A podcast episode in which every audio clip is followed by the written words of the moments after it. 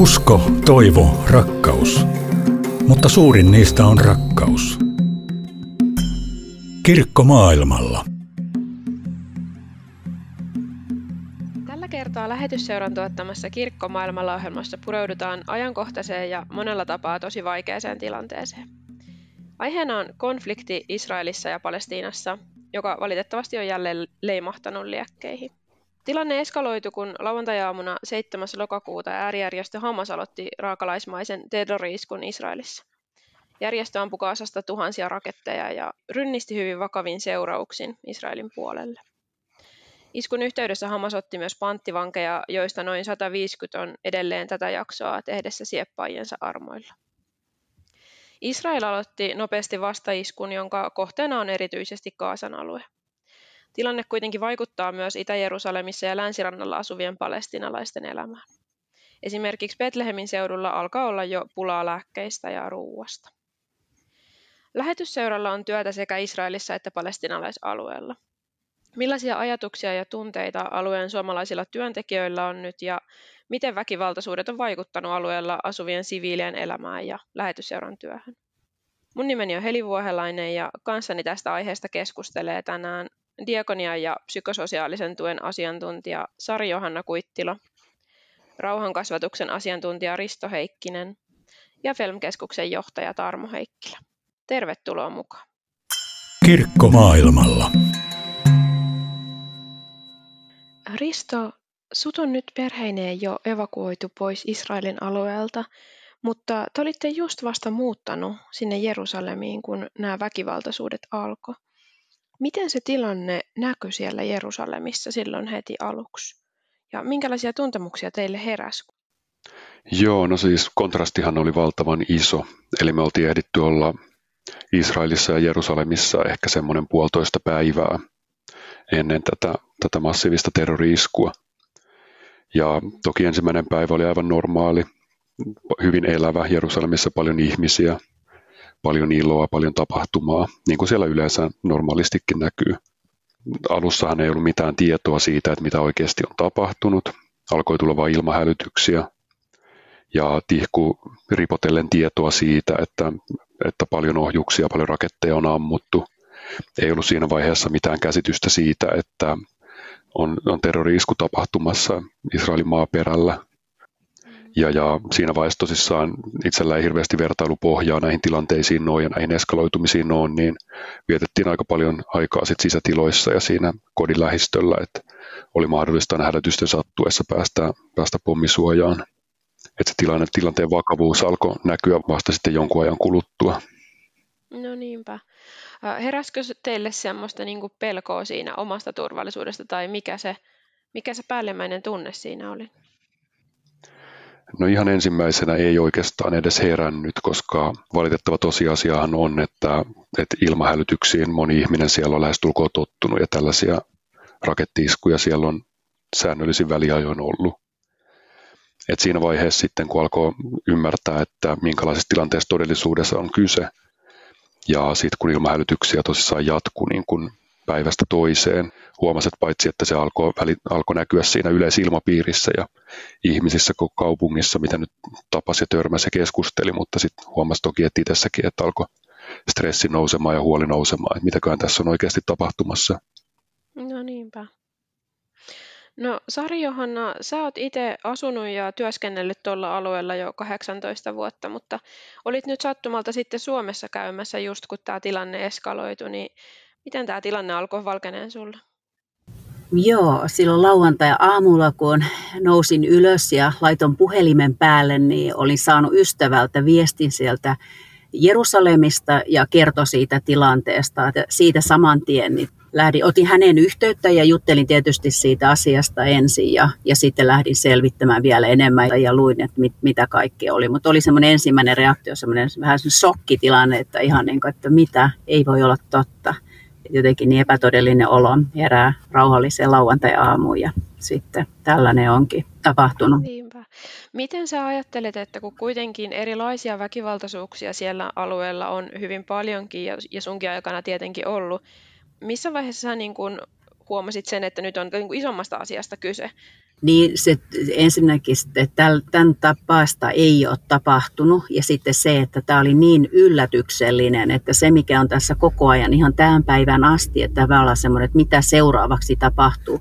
Ja se on, niin kuin, se on ollut ihan alu alkaen, se on tuonut sitä lisää taakkaa tähän koko tilanteeseen, että, että tota, kun tästä yleensä niin kuin voisin sanoa itse, olleena niin kuin siellä paikalla ja sillä niin siihen tavallaan valmistauduttu ja on tiedetty ja ennakoitu, että on tulossa, mutta tämä oli jotain sellaista, mihin ei todellakaan kukaan voinut edes aavistaa. Tai semmoista pientä nyt, kun mä jälkeenpäin puhunut paikallisten ystävien kanssa, niin siellä on pientä semmoista aavistusta ollut, että mahdollisesti tota, kun tämä merkkipäivä tuli, että se voisi olla Jom Kippurin kohdalla tällaista, mutta kun sitä ei tapahtunut, niin jotenkin, että ei, ei, ei mitään tapahdu, että kaikki on hyvin ja niin niin edespäin. Ja, ja tota, mutta tällainen sitten pääsi tapahtumaan. No miten Tarmo, sä oot just aloittanut Filmkeskuksen uutena johtajana ja et ole vielä itse päässyt muuttaan alueelle, mutta minkälaisia ajatuksia tämä on sinussa herättänyt ja, ja mitä kaikkea vaikutuksia tällä on sitten ollut Filmkeskuksen työhön?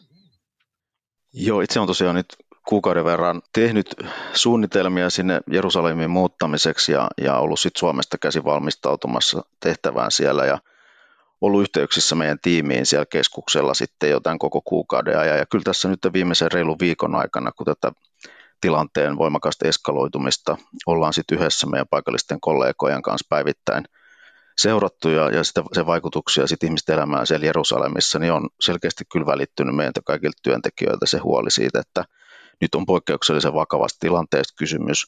Kukaan meidän viidestä paikallisesta kollegasta siellä ei tosiaan muista näin vakavaa tilannetta maassa olleen ja niin kuin tässä on aikaisemmin jo todettu, niin, niin toki oli jo merkkejä ilmassa ja erilaisia jännitteitä muutenkin. He, he on myös tottuneet monenlaiseen aikaisemmin, mutta tämä tilanteen vakavuus kyllä poikkeuksellinen nyt.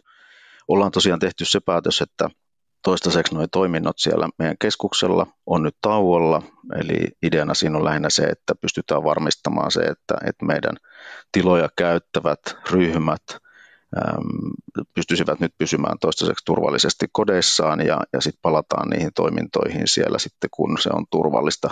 Nyt meillä on useita ryhmiä, 15 eri organisaatiota, jotka, jotka käyttää tota, meidän toimintakeskusta erilaisiin tilaisuuksiinsa ja katsotaan, että milloin se mahdollisuus sitten toimintojen palauttamiselle olisi. Et monesta noista meidän toiminnoista, mitä se keskuksella järjestetään, on sellaisia, jotka tuo siellä säännöllisesti käyville nuorille ja aikuisille sellaista normaalin elämän rutiinia ja sikäli olisi hyvä heidänkin terveytensä, mielenterveytensä hyvinvointinsa kannalta pystyy jatkaa niitä toimintoja mahdollisimman pian, mutta vasta sitten kun se on varmasti turvallista. No miten te tota, näette sen, että onko tässä mitään teidän aavistusta, että milloin tämä tilanne esimerkiksi Jerusalemin osalta voisi olla sellainen, että olisi tosiaan turvallista siellä toimia vai mennäänkö päivä kerralla? Tilanne vaihtelee kyllä tosi paljon päivittäin, että on, on päiviä, jolloin on enemmän huolta, äm, on enemmän niin kuin, ollut niitä tarkastuspisteitä kaupungilla, jotka estää sekä työntekijöiden pääsyä keskukselle, että myös sitten niitä mahdollisia meidän ryhmiä pääsemästä sitten sinne keskuksen liikkumisrajoituksiin on, on vaihtelevasti.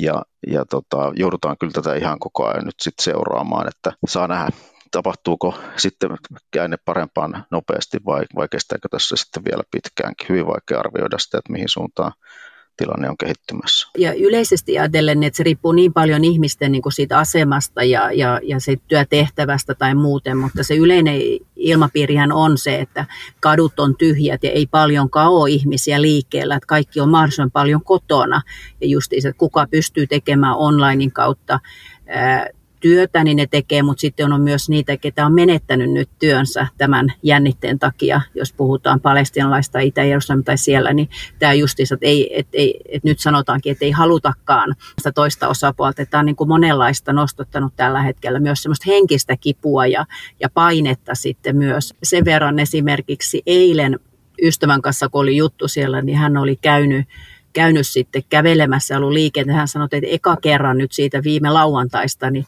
oli pitaleipää myytävä, tuoretta pitaleipää, missä hän yleensä käy niin kuin siellä osa-alueella Jerusalemi, että, että näkyy niin kuin sillä tavalla pikkunen, pikkunen muutos siihen, että tota, joku oli sitten uskaltanut lähteä mm. tekemään niitä pitaleipiä.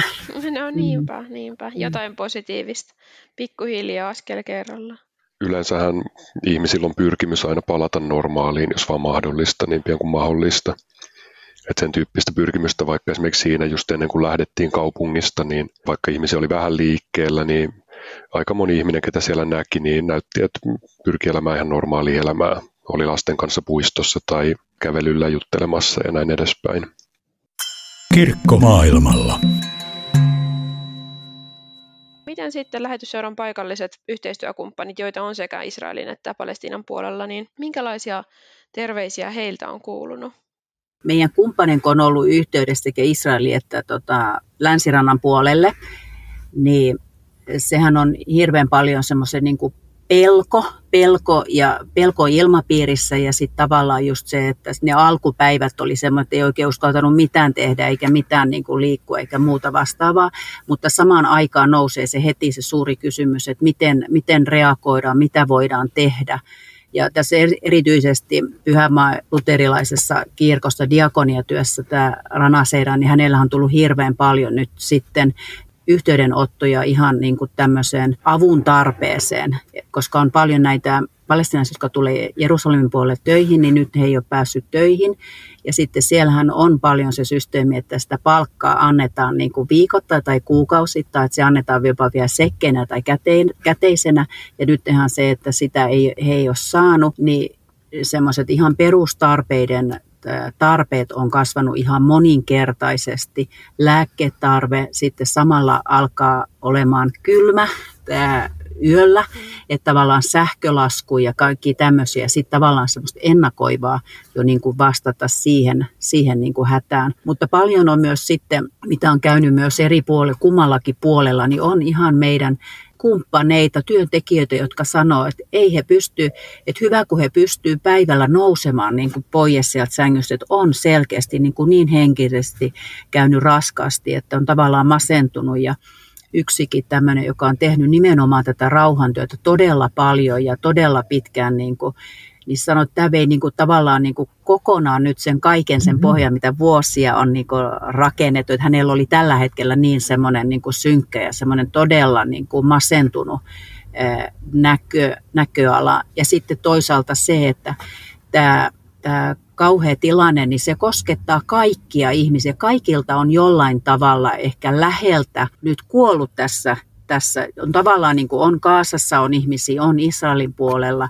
Ja, ja kuitenkin, nämä on kuitenkin aika pieniä tota, ympyröitä, kaikki on kytköksissä kaikki, että on se sitten läheinen tai on se sitten naapuri tai on se ystävän tai sukulaista, se on niin kuin sillä tavalla, niin, niin siinä on vielä niin kuin moninkertainen niin kuin se suru, siinä on sokkia päällä, siinä on trauma, mutta siinä on niin kuin sitä menettämisen pelkoa, sitten se tulevaisuuden, sekin on jo hirveän vahvasti niin kuin tällä hetkellä esillä. Mutta sanoisin näin, että meidän niin kuin, yhteistyökumppanin heidän hyvin kovasti nyt laittaa, satsaa niin kuin siihen, että millä tavalla he voivat tukea ja auttaa, auttaa niin kuin omia yhteisöjä ja, ja, ja toinen toistansa. Tiivisti seurataan meidän kumppanin luterilaisen maailmanliiton työtä siinä aivan lähistöllä Itä-Jerusalemin puolella. Ja nyt ollaan lähdetty tukemaan sitten heidän sairaalansa työtä – siellä alueella.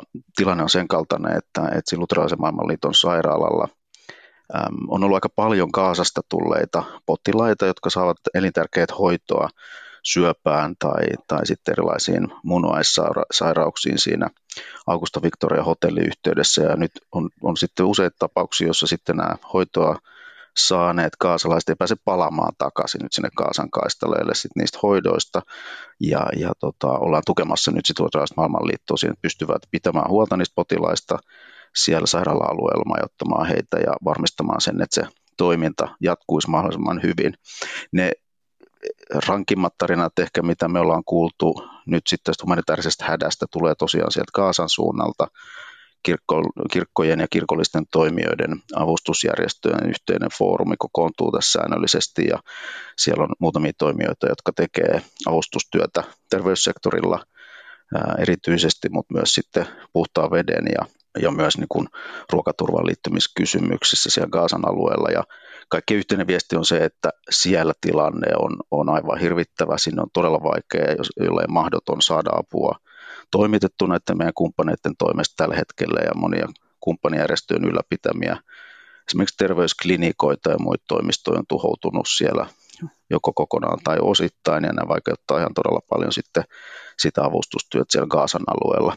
Mutta myös lähetyssuoraan tosiaan mietitään, että millä tavalla pystytään näitä kumppaneita sitten myös omalta osaltamme tukemaan siinä niiden humanitaarisessa työssä siellä Gaasan alueella. Kirkko maailmalla.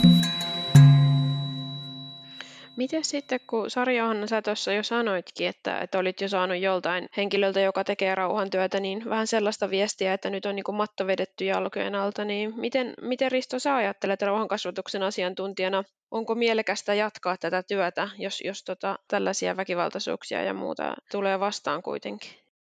Totta kai niin kuin tällaiset tilanteet, tällaiset niin kuin massiivisesti järkyttävät tapahtumat nostaa aina sen kysymyksen omankin mieleen, niin kuin muidenkin mieleen sen, että onko tässä mitään mahdollisuuksia ja mitä kannattaa tehdä ja muuten. Ja samalla mä tiedän, että, että tämä hetki pitää sisällään niin kuin hyvin paljon tuskaa ja surua ja järkytystä monella, ja se värittää aina sit osaltaan myös sen oman katsantokannan. Ja tiedän, että sitten aikaa kuluu hieman eteenpäin. Toivottavasti tämä tilanne mahdollisimman pian rauhoittuisi, selkeytyisi niin sitten on taas ihan eri katsontokanta ja perspektiivi katsoa asioita ja suunnitella tulevaa. Kyllä mä näen edelleenkin tämän hyvin hyödyllisenä ja tarpeellisena. Ja me työskennellään kuitenkin pääasiassa lasten ja nuorten eteen ja me työskennellään tulevaisuutta varten sitä kautta. Joo ja ja nämä niin kuin jotenkin hirveän tärkeänä niin kuin tämä niin kuin kristillisen niin kuin mahdollisuudet se, että, että siinäkin tilanteessa, vaikka niin kuin jopa tässä tilanteessa, mihin me ei ylletä eikä pystytä ja ihminen ei pysty ja niin traagisia ja vaikeita ja suuria asioita ihmiset käy, käy niin kuin läpi, niin tämmöinen niin kuin eheytyminen, niin se on pitkä prosessi ja se, se ottaa aikaa ja me saadaan niin kuin tuoda nämä kaikki taakat ja tuskat ja semmoisen niin eheytymisen, niin kuin siihen luottaa myös, että Jumala myös voi niin kuin eheyttää ja hän, hän tekee sitä. Jumala toimii ja, ja vaikuttaa. Ja, ja sitä, se on se toivo myös niin kuin lähteä tämän kauhean tilanteen kautta, mitä on tapahtunut ja missä ihmiset elää ja tämä kaikkia meitä koskettaa, niin se on yksi myös semmoinen tosi suuri ää, tota, lahja meille ja se on se, missä pidetään niin kanssa kiinni ja minkä käteen me voidaan laskea nämä asiat. Ja nyt kun katsotaan tätä tilannetta, että mitä nyt tehdään ja mitä voidaan, mutta ajattelen niin tämmöisestä diakonallisesta niin näkökulmasta, niin yleensä se diakonian työn avun ja tarve, ja ajattelen rauhantyönkin, niin se alkaa vasta sen jälkeen. Se jälkipyykki on niin valtava ja suuri, että siinä on, siinä on sitä, missä nyt niin erityisesti tota noin, niin tarvitaan, tarvitaan tota, panosta ja, ja apua ja tukea. Mm-hmm tuota, mietin sitä, että kun ainakin Palestiinan, tai siis länsirannan puolella koulut on jo palannut arkeen ja siellä on varmasti nyt niin paljon tarvetta käsitellä näitä asioita ja, ja mä en tiedä Israelin puolella, onko siellä vielä koululaiset palannut kouluun, mutta siellä on varmaan myös yksi paikka, missä niin kun se tarve on valtava niin oppilailla kuin, kuin opettajilla puhua tästä, niin mitä ajattelette, että onko, onko tässä niin lähetysseuralla mahdollisuuksia tukea kouluja? Ilman muuta näen ensinnäkin se, että me halutaan satsata ja panostaa työntekijöihin, heidän hyvinvointiin. Ja tämä on yksi semmoinen, että missä halutaan olla, olla niin kuin tukemassa ja, ja vahvistamassa heitä ja apua, koska ajatellen, että hehän on nyt se, jotka on niin kuin täysin taakoitettua. Ja sitten tavallaan kun, kun se tämä tilanne rauhoittuu ja päästään siihen normaaliin, niin he, hehän vaan jatkaa sitä heidän niin kuin työtä. Että teilläkin tulisi olla se paikka, missä niin kuin purkaa tätä kaikkea, mitä he tässä vaiheessa niin kuin on käynyt ja käy läpi. Ja samaten se, että mitä voidaan olla niin kuin auttamassa ja tukemassa tukemassa heitä niin nimenomaan siinä, että nämä koululaisten nämä traumat, trauman työskentely ja, ja sitä kautta on jo tullut erinäisiä pyyntöjä ja tarpeita niin kuin oppilaiden niin kuin tukemiseen, että he pystyvät niin kuin, tavallaan käsittelemään ja käydä läpi ja pystyy keskittymään siihen opiskeluun myös. Kiitos Sari Johanna ja Tarmo ja Risto, kun olette ollut mukana tässä ja Siunausta teidän työhön. Kiitos. Kiitos ja siunausta. thank you